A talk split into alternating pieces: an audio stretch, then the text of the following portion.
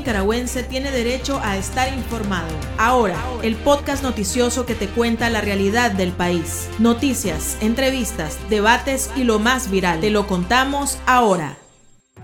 Bienvenidos al podcast de Artículo 66. Les saluda Wilmer Benavides. Marlene Balmaceda nos presenta un vistazo de los titulares que han marcado este día. Presos políticos de El Chipote siguen bajo torturas a más de un año de encierro. Cristiana Chamorro es la persona política más popular de Nicaragua, afirma encuesta. Abogado sandinista amenaza con ley de ciberdelitos a medios independientes. En el pulso régimen no les permite ni la Biblia a los presos políticos de El Chipote. Iniciamos el podcast ahora correspondiente a este martes 26 de julio de 2022. Las 5 del día. Las noticias más importantes.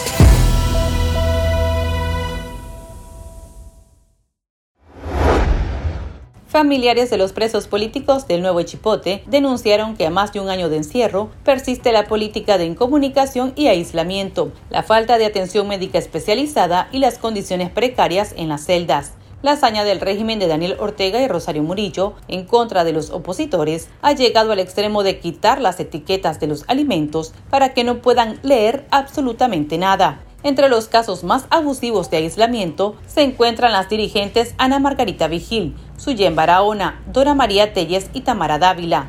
También denunciaron que en la reciente visita familiar se intensificaron las revisiones y requisas a los familiares, exigiendo a varios a desnudarse. Por otro lado, indicaron que dado el nivel de desnutrición en el que se encontraban los reos y las demandas permanentes de las familias, se logró que aumentaran las raciones de comida. Escuchemos parte del comunicado leído por César Dubois, esposo de Suyen Barahona, presidenta de UNAMOS.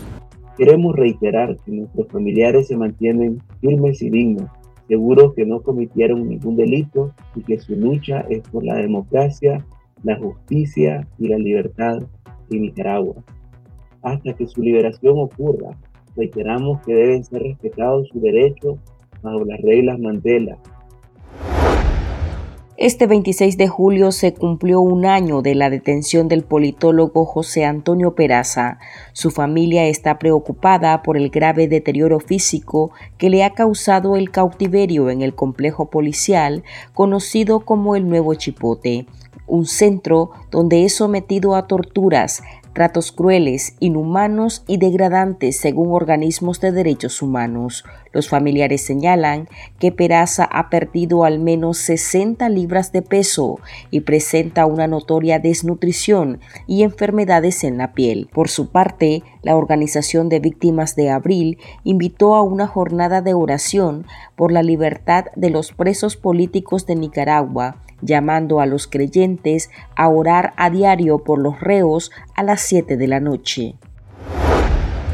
El régimen no ha permitido que los sacerdotes católicos encarcelados sean asistidos por defensores confiables, denunció el jurista Yader Morazán, especialista en Administración de Justicia y Derechos Humanos.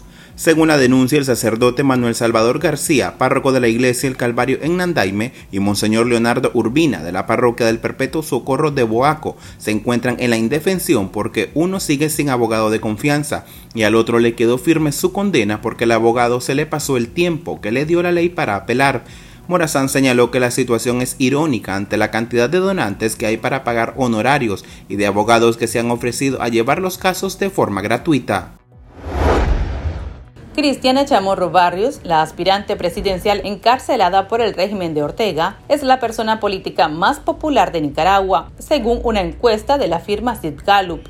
Chamorro goza de un 54% de popularidad, ubicándose en el puesto 7 en Latinoamérica, incluso por encima de los mandatarios de Colombia y México, y a pesar de estar un año sometida a aislamiento bajo prisión domiciliaria. Los datos corresponden a la encuesta de opinión pública realizada en el mes de mayo a través de llamadas telefónicas a 1.200 ciudadanos en cada país. Según sondeos, Chamorro era la favorita para ocupar la presidencia de la República en las elecciones de 2021. El abogado sandinista Harry Antonio Valle Palacios amenazó con emprender acciones legales en contra de Artículo 66, el diario La Prensa y el medio digital 100% Noticias por supuesta violación a la ley de ciberdelitos. Valle fue el abogado defensor de Monseñor Leonardo Urbina, que respaldó el actuar de la Fiscalía y la jueza en contra del sacerdote. Juristas revelaron que el joven era un fanático del régimen que cometió el delito de patrocinio infiel. Sin embargo, el abogado afirmó a través de sus redes sociales que los tres medios de comunicación independientes lo difamaron. Escuchemos a Harry Valle. Se les olvidó también de que en nuestro ordenamiento jurídico existe una ley de ciberdelito que establece una pena para quien ande propagando noticias falsas, afirmaciones injuriosas en contra de las personas.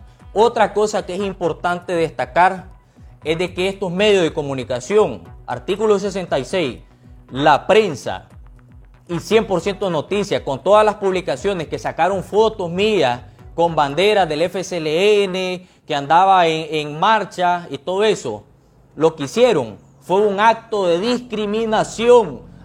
Estas personas que están detrás, que publican en estos medios de comunicación, artículo 66, 100% noticias, y la prensa, ejercen un periodismo destructivo.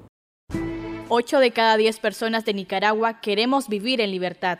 Es nuestro derecho. Queremos ser felices. Demandamos respeto y cumplimiento de la Declaración Universal de los Derechos Humanos. Queremos vivir en paz sin miseria ni opresión. Sobrevive la palabra y el camino, porque sos Nicaragua la guerrera del amor. Movimiento Autónomo de Mujeres. El pulso. Le medimos el ritmo a la realidad. Familiares de los presos políticos de Nuevo Chipote denunciaron que el régimen aún no les permite el acceso a una Biblia ni a ningún material de lectura y escritura. En la reciente visita familiar autorizada entre el 22 y el 24 de julio, también se constató que las autoridades policiales ordenaron cortar el pelo al rape a los reos políticos. Conversamos al respecto con el abogado clínico Roger Martínez, ex reo político del régimen de Ortega. Roger, eh, ¿por qué es importante que los presos puedan leer? Y bueno, ¿cómo les afecta el hecho de que no tengan pues ni siquiera acceso a una Biblia que no puedan leer, que no puedan escribir?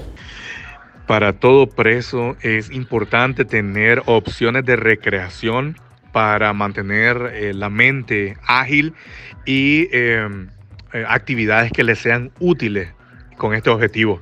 Porque pasar meses y años privados de libertad puede ser una experiencia eh, angustiante, desesperanzadora y podría llegar incluso a ser destructiva para una persona. Y esto se pronuncia aún más cuando eh, la persona es inocente, como lo son los presos políticos de la dictadura sandinista. Además, el aburrimiento que viven los presos a diario por el encierro, por no hacer nada, solo viendo las cuatro paredes de la celda, eh, además de generarle estrés carcelario, obviamente a, consecuencia de esto, su estado de ánimo se ve afectado. Eh, leer libros puede cambiar de muchas maneras el hecho de estar tras las rejas. Leer abre un nuevo mundo más allá de las estrechas paredes. El tiempo se siente ir más rápido y por ende, pues, eh, se sienten menos los días que se viven dentro de una celda. Para un preso político con el hábito de leer, ciertamente no hacerlo le genera incomodidad. Y creo que eso es lo que busca la dictadura, hacer de los presos políticos o hacerle a los presos políticos lo más incómoda su estadía, como una forma de venganza por haberse revelado frente a la ilegítima autoridad que la dictadura en este momento representa. Obviamente es parte de la tortura psicológica para dañar no solo el cuerpo como lo hacen con golpes y encierro, sino también la mente de los presos políticos. Continuamos la entrevista después de escuchar la opinión de nuestros lectores, a quienes les consultamos por qué cree que el régimen Ortega Murillo no les permite ni leer la Biblia a los dirigentes opositores y qué opinan sobre el trato hacia los presos políticos. Escuchemos sus opiniones. El chat. Abrimos los micrófonos a nuestros oyentes. No permite ni Biblias ni nada de eso porque simplemente él no cree ni en Dios es un ateo. Completamente inhumano, incomprensible. No hay manera de, de describir esta barbaridad. El régimen lo que quiere es enloquecerlos a ellos. Al no poder leer, entonces no, no activan las, neuronas cerebrales. Entonces lo que quieren es que ellos se, se sientan menos, desvalorizarlos. Les tiene miedo a la Biblia, les tiene miedo a la palabra de Dios. Ellos hablan de amor, hablan de Dios, pero no, eso porque la misma gente yunda le sigue creyendo, pero no. En realidad esto son el diablo en persona, no creen en Dios. Por el motivo le tiene miedo a la Biblia. Que los opositores lean la Biblia, pero lo menos esperado, como le repito nuevamente, Dios hacer la obra en nuestro país. Pobrecito nuestros hermanos reos políticos, secuestrados políticos. Las escrituras dicen que el diablo cree y tiembla, pero no obedece. Esa es una respuesta por la cual Daniel Ortega, con cuerpo humano, y Rosario Murillo, pero con espíritus demoníacos, saben que el permitir que a los secuestrados políticos les llegue a sus manos las sagradas escrituras es para que se muera Daniel y Rosario Murillo y no los puedan doblegar. Porque la Sagrada Escritura le permite alimentarse espiritualmente a cada individuo, a cada ser humano, que abre su corazón a Dios para que le hable a través de las Escrituras y depositar su fe para ver milagros. Ellos creen que con eso van a, van a, doblegar a los secuestrados políticos y no lo van a hacer. Como ex reo político del régimen de Ortega, eh, ¿cómo es el trato en contra de los presos políticos del Chipote en comparación al trato que les daban a los presos políticos de 2018. Se ha intensificado, eh, son diversas formas de torturas que se les han aplicado. ¿Hay, ¿Hay similitudes? El trato que le está dando la dictadura a los presos políticos actuales es similar al trato que vivimos los presos políticos en el 2018. Eh, la tortura física, eh, la tortura psicológica a través del aislamiento, eh, incluso dentro del sistema penitenciario, es igual. la comida siempre es de mala calidad el agua de muy mala calidad, los malos tratos y vejaciones por parte de los guardias que cuidaban o resguardaban los portones y las celdas de los presos políticos en el 2018 es igual.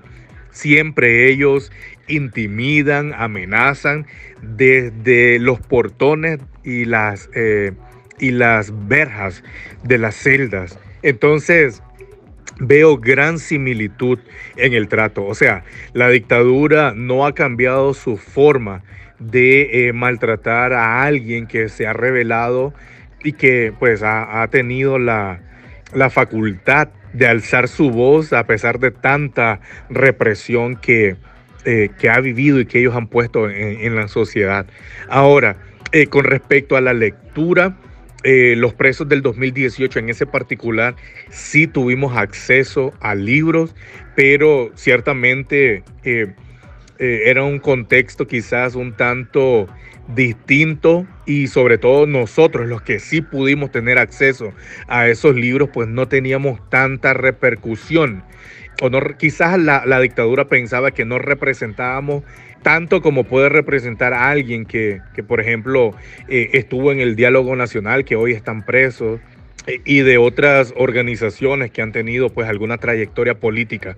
Entonces, eh, ese trato o ese maltrato frente a estos presos y presas políticas de este momento, obviamente indica el nivel de, de, amenaza que la dictadura siente que son estas estas personas. Así es que eh, la dictadura sigue tratando mal a cualquiera que se trate de eh, alzar la voz y de que eh, realmente desafíe lo que la dictadura está haciendo en este momento. Así es que, nada, mi solidaridad con las familias de las personas presas políticas, con ellos mismos también, y pues seguimos alzando la voz por la libertad de todos y todas.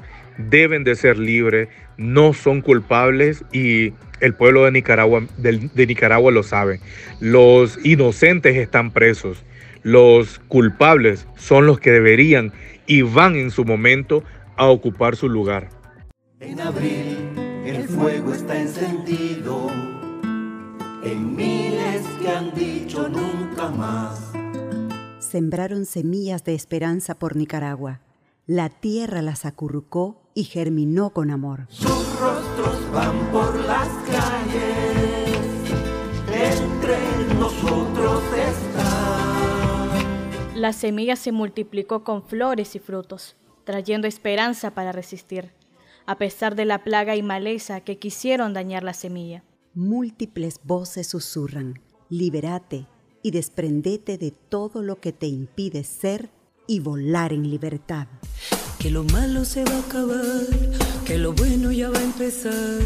Ya no quiero llorar de pena, solo quiero cantar a sus cenas, que el cielo me quiere cantar. Movimiento Autónomo de Mujeres. Sigo creyendo que lo malo acaba, que lo bueno viene, la conciencia te llama. Tendencias, la viralidad de las redes sociales. El sacerdote Ariel Fernando Espinosa Pérez de la Orden de los Frailes Capuchinos de Nicaragua falleció la noche del lunes 25 de julio en un accidente de tránsito a la altura del municipio de Tipitapa. Según la información preliminar, el fraile perdió la vida al impactar su camioneta contra la parte trasera de un camión cuando se trasladaba de Managua hacia la ciudad de El Rama, Caribe Sur. El conductor del camión, identificado como Orlando Blandón, de 50 años, fue llevado a la estación policial como parte del proceso investigativo. Fray Fernando Espinosa, de 56 años, nació en Chinandega y era párroco de la iglesia San Isidro Labrador de la ciudad de El Rama, donde será velado el miércoles 27.